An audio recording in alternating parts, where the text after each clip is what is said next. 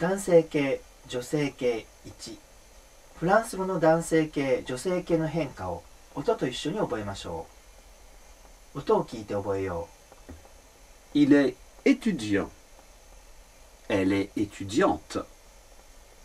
Il est américain. Elle est américaine. Il est italien. Elle est italienne. Spaghetti. うそうですね。これは女性系の場合には「う」をつければいいんだけれどもうん。それだけじゃやっぱりダメだよね。ダメです。音が変わっちゃうから、ね、そうです、うん。まあこれが音変わる。これもまああの勉強しなきゃいけないんですけどで,、もまあこれがそんなに難しくないと思うんだけど、うんちょっとだけ気をつければとか絶対できるはいと思う、そうですね。そこだけ気をつけてください。はい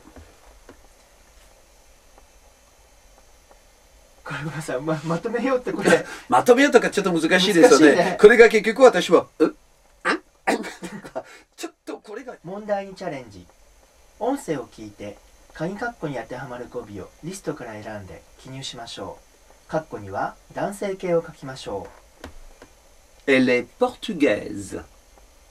Il est portugais. Elle est pharmacienne. Il est pharmacien. Elle est marocaine. Il est marocain. Elle est allemande. Il est allemand. う次の空欄を埋めて表を完成させましょ Coréen. Coréenne. Espagnol. Espagnol. Niçois. Niçoise. Écrivain. Écrivaine. Mathématicien. Mathématicienne.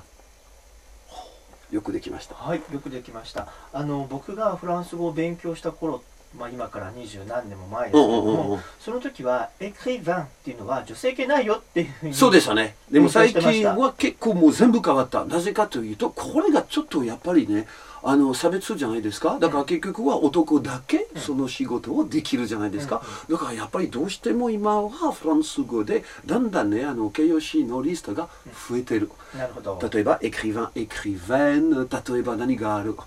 どうぞ考えて。アボカ、アボカットとか、そしてミニストもとか、昔はとか、マダム、ルミニスト、今、ラミニストになっちゃったからね。ね。そういうこそれで面白いのは僕一番最初にエクリヴェンヌって音を聞いた時にはなんか変な感じがしたんだけど最近やっぱりこう2年ぐらいすると慣れてくるっていうの慣れてるよ。は言葉って面白いなっていうかそうです。慣習っていうのかね。そうそう慣そうそう。れてくるとそれが自然になってくるっていう例だなと思いました。でもまたこれが気をつけなきゃいけない。例えばね、あの、ボン、ボンですね。これがまあやっぱり音が変わるんだけど、でも時々意味も変わる。例えば？例えばね、エレボンというとんだけど、彼女はとかすごい美味しいじゃないですよね。違うねあのエリボンというと彼女はセックスが上手です。そういう意味です。気をつけた方がいいですそれ。はまあ多分パトリスのためにとても役に立つ役に立つ表現だと思いますそうですよね。ありがとうございます。多分ここ使わないかもつ使った方がいいよ。これがいい。フェードアウトフェザーですね